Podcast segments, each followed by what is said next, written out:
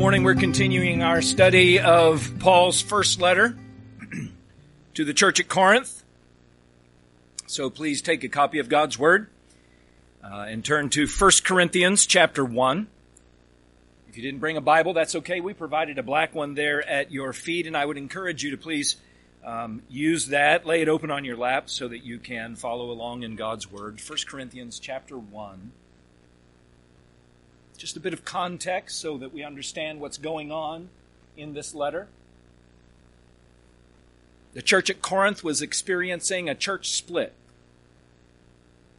Four groups were clashing over spiritual maturity, of all things.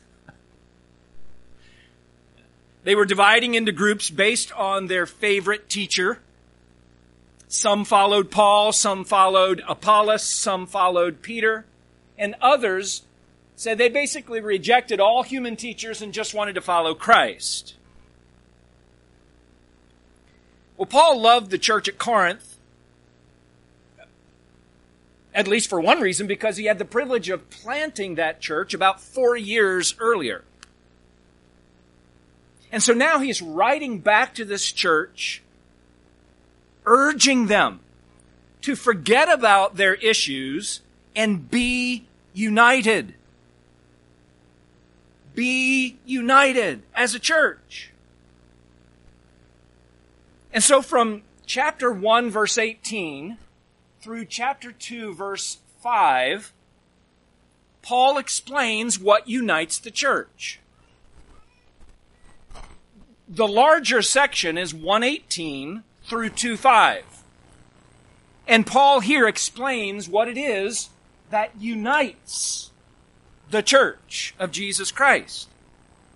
Well, this section is so rich that we're going to take three sermons to go through it. And we could easily take many, many more than that because of uh, just the, the wealth, the, the gold mine of, of everything that Paul says here.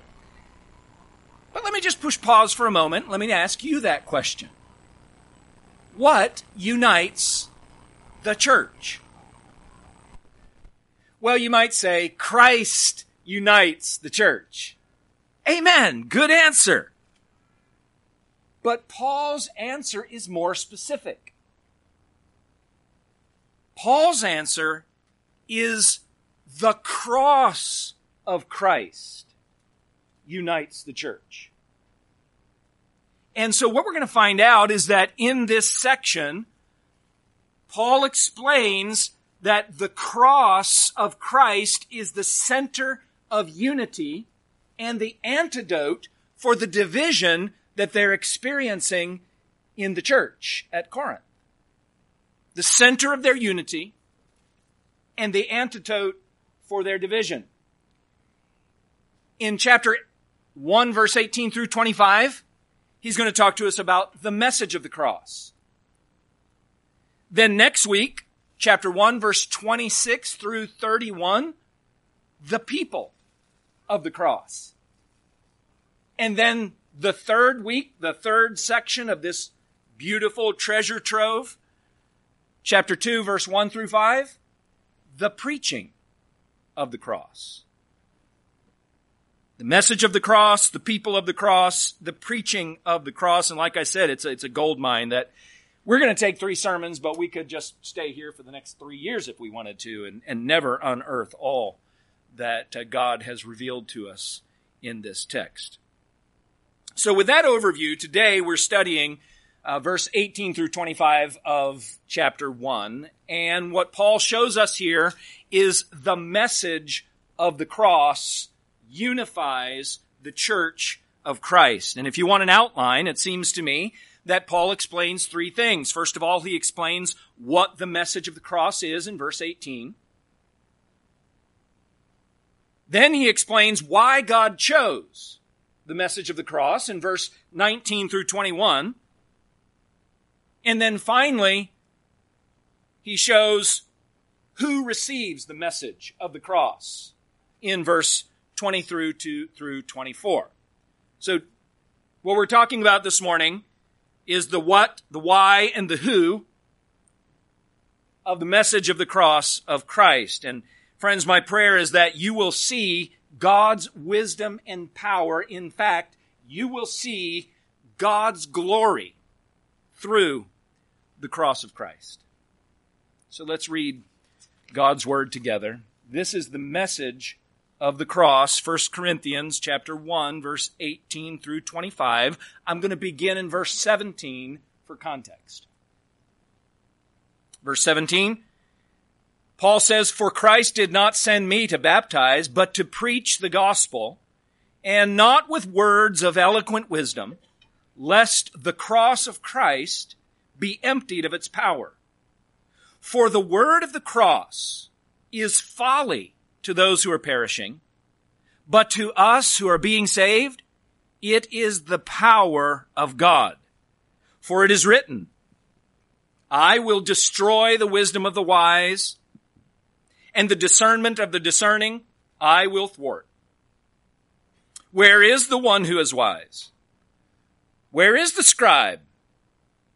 Where is the debater of this age? Has not God made foolish the wisdom of the world? For since, in the wisdom of God, the world did not know God through wisdom, it pleased God through the folly of what we preach to save those who believe. For Jews demand signs and Greeks seek wisdom. But we preach Christ crucified, a stumbling block to the Jews and folly to the Gentiles. But to those who are called, both Jews and Greeks, Christ, the power of God and the wisdom of God. For the foolishness of God is wiser than men, and the weakness of God is stronger than men. That's God's word.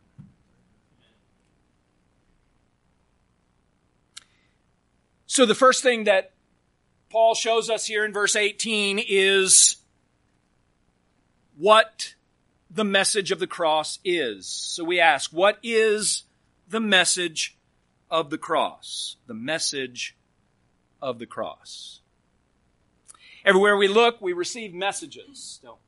I mean, just messages, messages, messages all around. Visual, verbal, text, email, doesn't matter. Buy this, watch this, subscribe now. We get messages all the time. In fact, I was reading that experts at Forbes estimate that we receive about 5,000 messages a day from various forms of media. They actually said 5 to 10,000. 10,000 felt a whole lot, you know, like a whole lot to me, so I just used their low number. But I could see that 5,000 messages a day. Some of those message messages appeal to us. Some of those messages do not appeal to us whatsoever. But if you had to boil down the message of Christianity to its most basic and essential element, what would it be? You might think, well, it's the message of how to live like God wants us to live in the world. Maybe you would say that the message of Christianity is how to have eternal life. Maybe you would say the message of Christianity is to love one another. Certainly, these are all good things. But when Paul distills Christianity to its most basic message, he says, verse 18, it is the word of the cross not even just the message of Christ, but the cross of Christ. And here, Paul tells us three things about the cross of Christ. First of all, the message of the cross is the gospel of a crucified Christ. Look at verse 17. He says, Christ did not send me to baptize, but to do what? To preach the gospel. The message of the cross is the good news that God has for man. But about what? Is it the good news that Jesus is our moral example? Is it the good news that Jesus is a great spiritual teacher or a comforting friend? Again, all true. But no, in verse 23 of this section, Paul gets very specific about the message of the cross. Verse 23, he says, we preach Christ crucified. The message of the cross is the good news of a crucified Savior. And immediately Paul gives a concession. You got to understand something. Number two, that message is folly. It's foolishness. It is absolutely ridiculous to those who are on their way to ruin, to those who are perishing, to non-Christians, to earth people, to naturally thinking man, a crucified Savior is about as ridiculous as you get. We want a winner. I, I think there's a chance that those of us who have been around church a long time, when we think the cross, we overly romanticize it. We just immediately impart all kinds of spiritual meaning to the cross and we forget what the cross really is. The cross really only means one thing. A condemned criminal is being executed. And so here Paul arrives on the frontier of missions in the bustling hub of Corinth in Greece. And he begins to preach this new gospel of a condemned, executed Christ. And he says, you gotta understand, the people on the street think this is, what's his word there in verse 18? Folly. Maybe your boss does too. Maybe your sister or your brother or your neighbor thinks that you are just as foolish for believing in Jesus as the Corinthians did when Paul was talking about it. But he says, not only is the gospel of a crucified Christ folly to those who are headed for ruin, but look number three. The message of the cross is God's power and wisdom to those who are being saved. See that at the end of verse 18? The message of the cross to us who are being saved, it is the power of God. And then look in verse 24. We preach Christ crucified. Verse 24, Christ the power of God, and the wisdom of God. So here's our question. How is the cross God's power and wisdom? How does the, the executioner's tool become the power and wisdom of God? Well, just very simply, because there on the cross, God satisfied his justice against man's sin. And because God satisfied his justice against sin, now he is able by grace to declare sinners like me and sinners like you righteous. No longer condemned sinners, but now righteous because of the message of the cross and the Christ of the cross.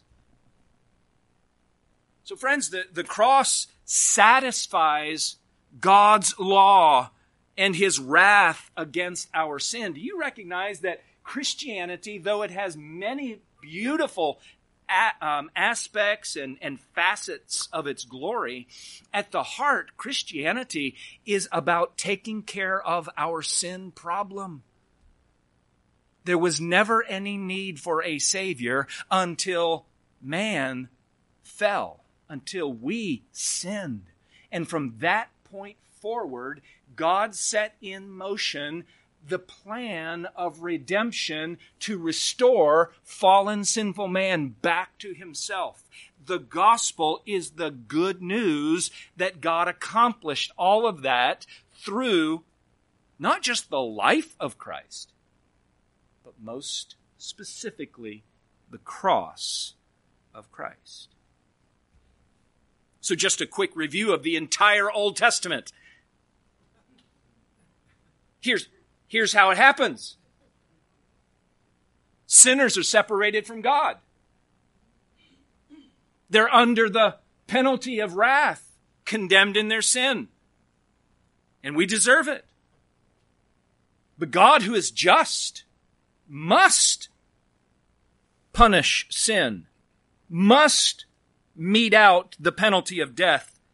And yet, because he is gracious and merciful, he makes a way for sinners to be saved, for that penalty to be satisfied. So, from the very beginning, God set in motion this whole uh, system, this beautiful sacrificial system where the innocent would die on behalf of the guilty. It's called sacrificial or substitutionary atonement. So, do you remember in the Old Testament what we see are, are sinners, God's people, bringing sacrifices to the temple? And those sacrifices were killed, the blood was shed, so that the guilty sinner could be declared righteous. All of that thousands and millions of animals pointed forward to the great Lamb of God, the Lord Jesus Christ, who would be sacrificed as our substitute on the cross and shed his blood so that our sin could be forgiven and we could be declared righteous. And Jimmy read that for us in Isaiah chapter 53 this morning. Did you hear about the sacrificial atonement, the substitutionary atonement of Jesus Christ? He bore our griefs. He carried our sorrows. He was pierced for our transgressions. He was crushed for our iniquities. He took on himself the chastisement that brought us peace all of our iniquity was laid on him.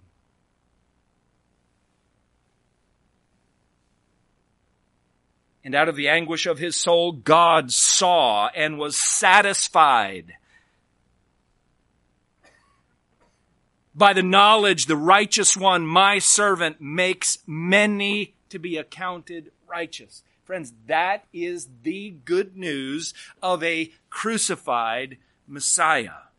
And it is the power and wisdom of God to take care of our biggest problem.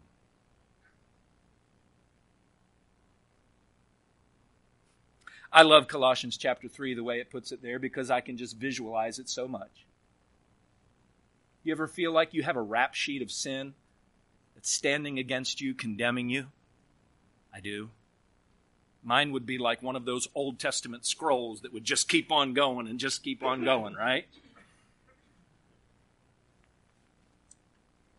Colossians 2:14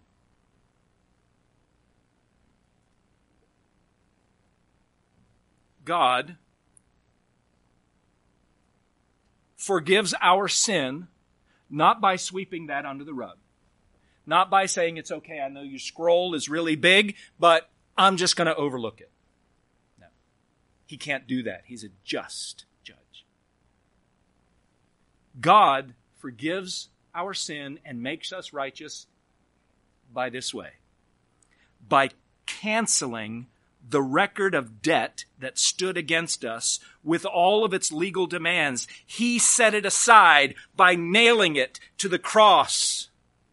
He disarmed the rulers and the authorities and put them to open shame by triumphing over them. God took our rap sheet of sin and he nailed it to the cross of Christ, and Jesus died for it in our place. The innocent for the guilty. And now Romans 8 1 is true. There is therefore now no condemnation for those who are in Christ, friends. The message of the cross is the power and wisdom of God for salvation.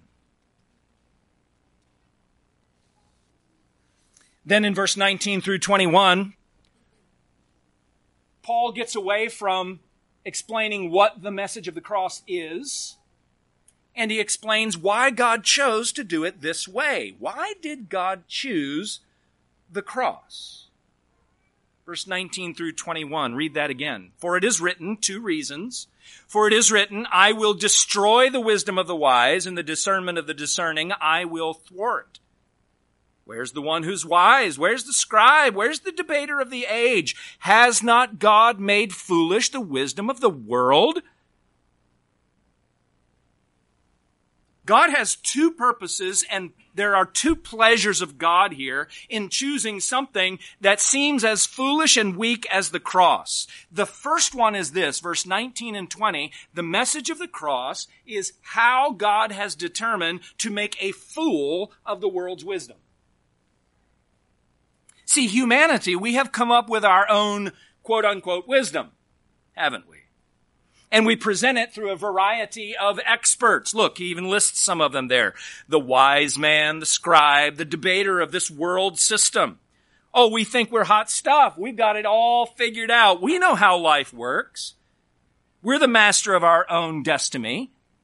And what it says here in verse 19 and 20 is that God has determined to make a fool out of the world's wisdom. Do you see that at the end of verse 20? Has not God made foolish, made a fool of the wisdom of the world? Through the cross, what seems foolish to us, God shows His supreme wisdom. So that verse 25 is true. Look at the end of our section. Verse 25 so that the foolishness of God is wiser than men, and the weakness of God is stronger than men. God determined to make a fool of the world's wisdom, and he did it through the message of a crucified Christ.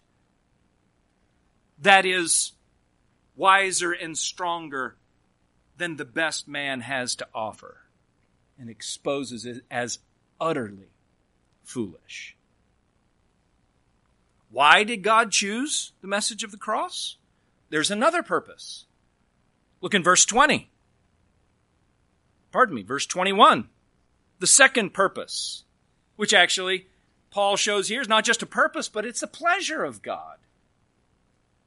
Verse 21 For since in the wisdom of God, the world did not know God through wisdom, it pleased God through the folly of what we preach to save those who believe. See, the message of the cross is not only how God determined to make a fool of the world's wisdom, but the message of the cross is how God determined to save by faith rather than acquiring wisdom. Look at verse 21 again.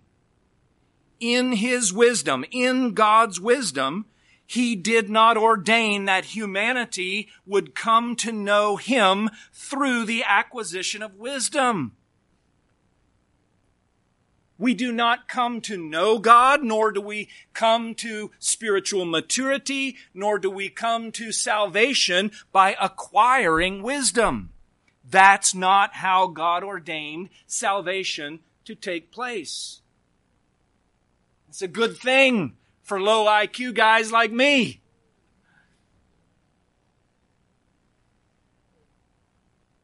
But what is God's plan? If it's not by acquiring wisdom, which by the way would be many of the religions of the world, that we, we grow into greater states of spirituality and divinity the more wisdom we acquire. What is God's plan?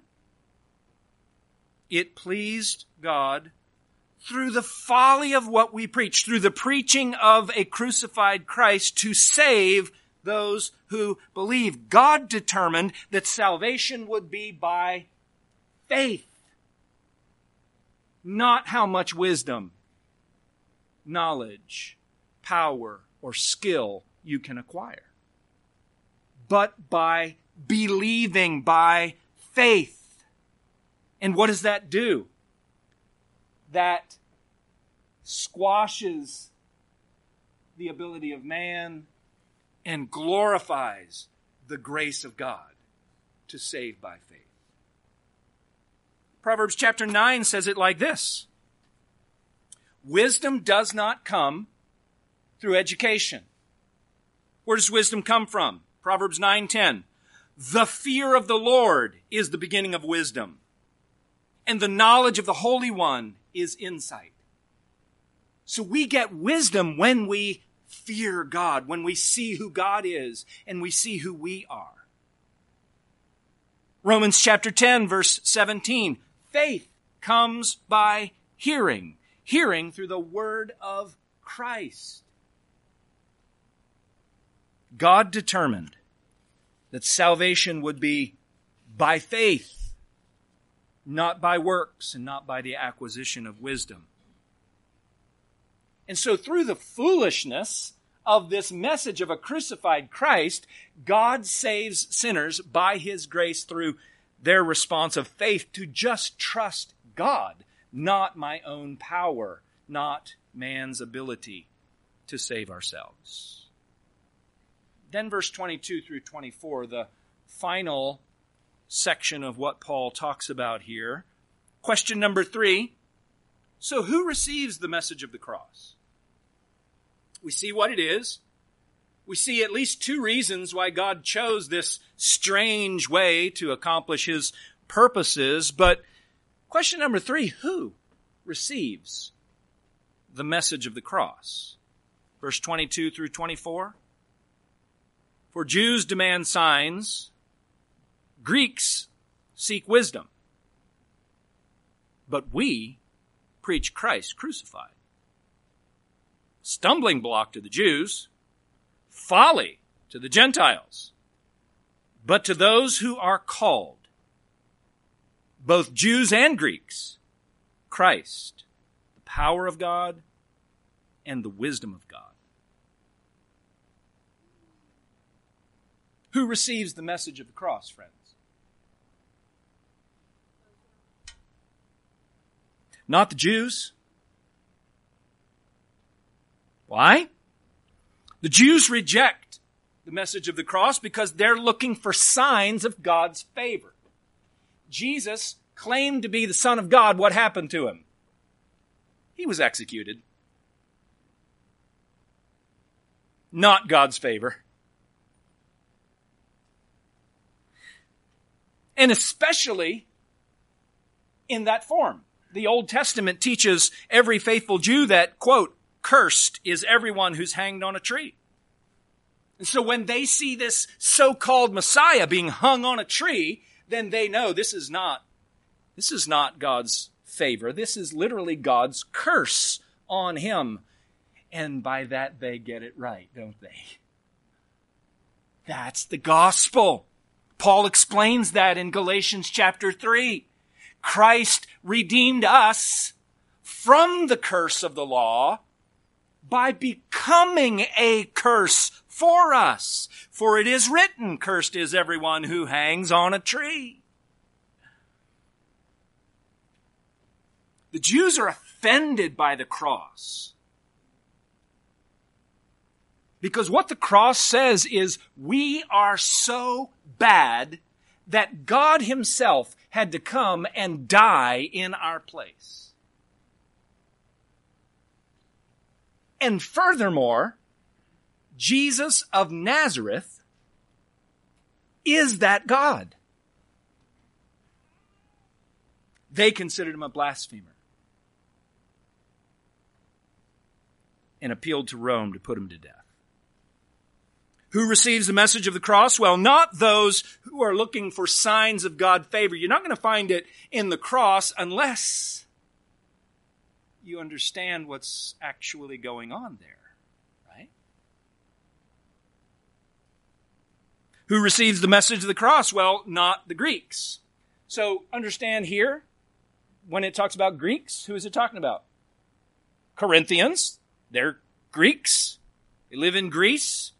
So not the average guy on the street in Corinth. What is the message that appeals to the average guy on the street or the average house, you know, mom on the street in Corinth? Well, says here that they are seeking wisdom.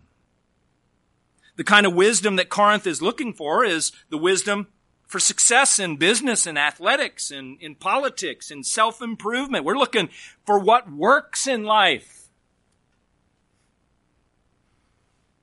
So if you're the typical Corinthian, the message of a crucified Christ is ridiculous to you. Because you're looking for the wisdom that leads to success, not the wisdom that leads to execution and condemnation.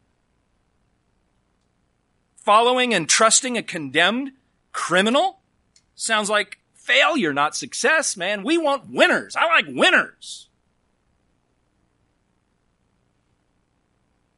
Nobody's still cheering for the gladiator who died in the arena. So here comes Paul preaching the good news, the gospel of God's power through the guy who died on the cross.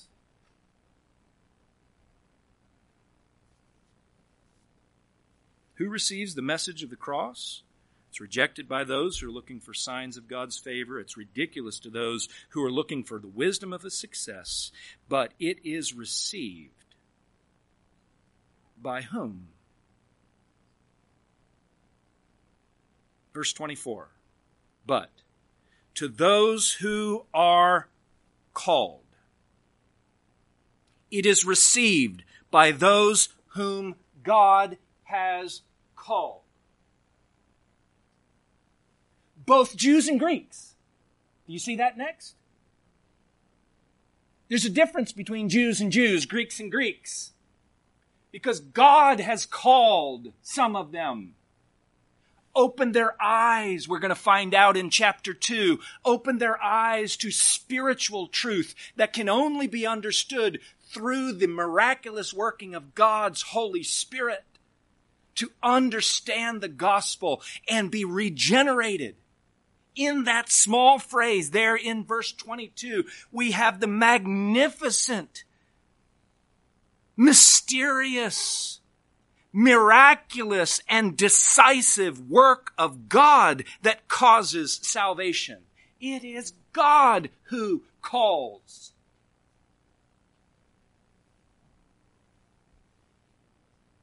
And when God calls Jews who would otherwise reject the cross as offensive, they become humbled and they see God's power.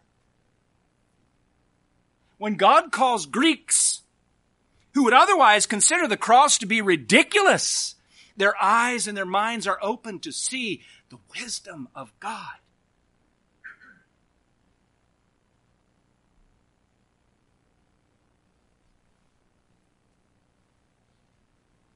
Unless you think that it's just this small little phrase upon which one might build a doctrine like this, please consider the words of Jesus. John chapter 6, Jesus said, I'm the bread of life. Whoever comes to me will not hunger. Whoever believes in me will never thirst. Who can come? Answer? Whoever. That's verse 35.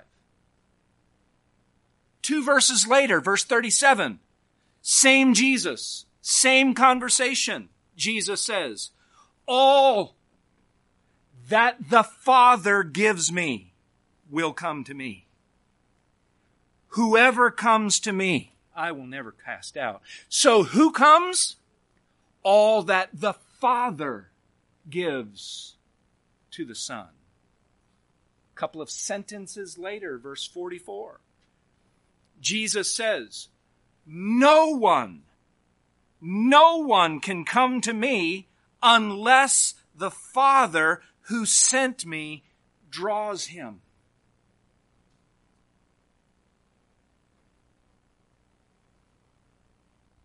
And at the end of this public talk, John chapter 6, verse 60, 65, Jesus says, This is why I told you that no one can come to me unless it is granted to him by the Father.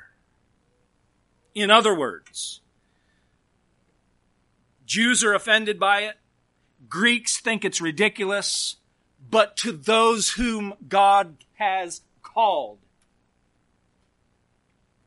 Christ crucified is what? The power of God. The wisdom of God.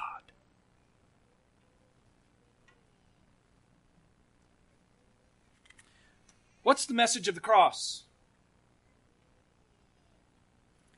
The message of the cross is the gospel of a crucified Christ that is God's wisdom and power to save. Why did God choose the message of the cross? The message of the cross is how God has determined to make a fool of the world's wisdom and to save by faith in his wisdom. Who receives the message of the cross? The message of the cross is received by those whom God has called. And all of those whom God has called come to Jesus by faith. The message of the cross is the center, unifying message of Christianity, friends. Let me just suggest a couple of applications before we are done. What should we do about this? Everybody in the room. Number one, believe it. Do you? Do you believe the message of the cross? Do you believe? Do you trust the finished work of Jesus Christ on the cross? Or does what the cross say about who Jesus is and who you are? Listen, the cross says that we are sinners who cannot save ourselves by working hard enough or being good enough. The cross says God had to come die for us. Is that offensive? Does that sound ridiculous? Or is that God's power and wisdom for life for you? Believe it. Trust it, my friends. Trusting the cross means turning away from every other way of trying to earn favor with God. It, it, means turning away from working for salvation or, or trying to be good enough and, and counting yourself good enough that I, I hope to get in. No, you can't. God had to send his son to die in your place. No good works. You can't mow enough lawns to overcome that.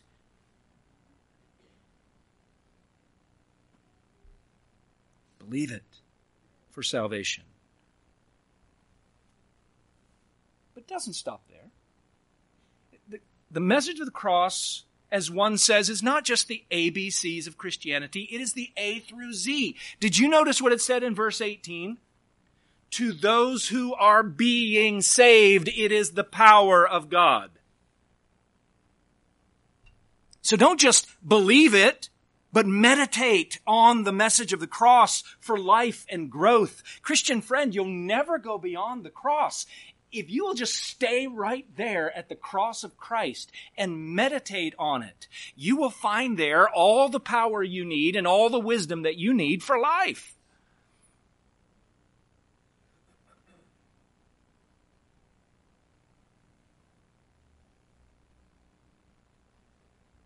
So here's your assignment. Consider today, tomorrow. Consider how does the cross of Christ provide power for my responsibilities at home? How does the cross of Christ actually provide power for parenting, wisdom for marriage, power for relationships, wisdom for growing old? How does the cross of Christ, what does the cross of Christ say when I'm sick? What does the cross of Christ say when I get a raise? It's all there. It's God's power and God's wisdom, not just to start things, but to sustain and grow you to those who are being saved. It is continually the power and wisdom of God. So meditate on the message of the cross. Number three. Have your kids become disciples of Jesus yet? Have you gotten to know your neighbor? And you love your neighbor? You want to see your neighbor become a Christian? Share the message of the cross. Share it. That's what Paul says. He says, When I came to town, you'll notice I did not come with a message that was going to necessarily appeal to Corinth. I didn't come with clever rhetoric or eloquent words. I didn't come in the same way that every other showman comes to town to make a buck. I came with the simple, straightforward word of a crucified Christ. That's what your kids need to hear. They need to understand everything that the cross of Christ communicates. So share it with them. Yes, build a relationship with your neighbor. Yes, do kindness around town. Yes, help the poor, but share the cross. That's the power of God to make disciples of Jesus, not just our kindness. Kindness minus gospel is just kindness.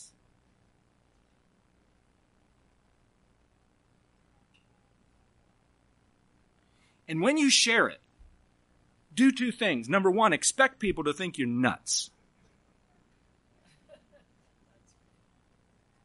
Because the cross of Christ is what? F O L L Y. It's folly. And number two, when you share it, understand that it is a seed that almost always takes time to grow. So just rest in faithfully sharing the gospel week after week, mom.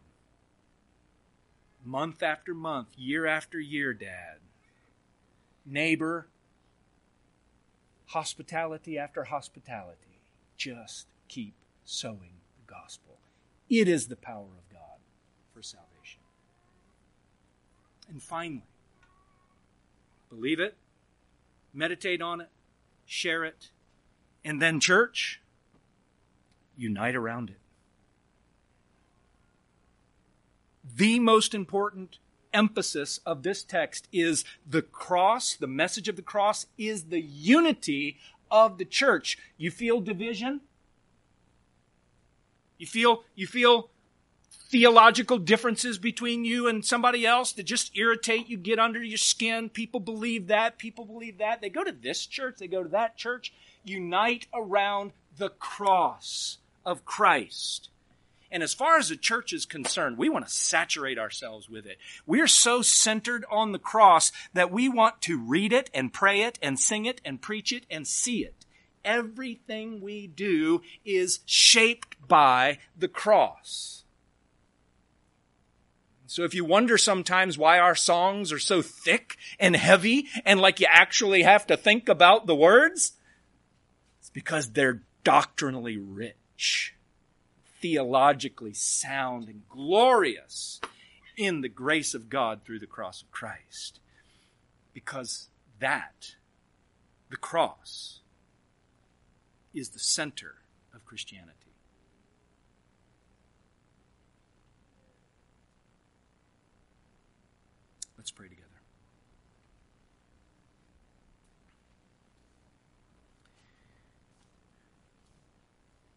We bow our hearts before you, Lord.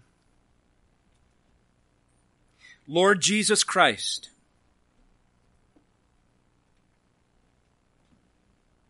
we join with the multitudes around the throne who are right now singing a new song. We will join them someday in person, singing to a lamb who stands, but is as though he had been slain.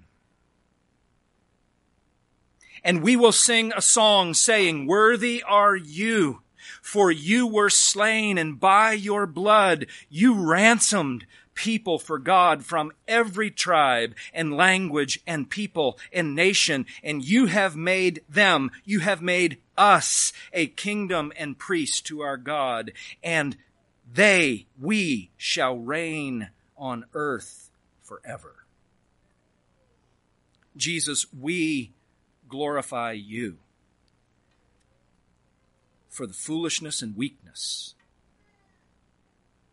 the power and wisdom of the cross. Thank you. It's in Jesus' name we pray.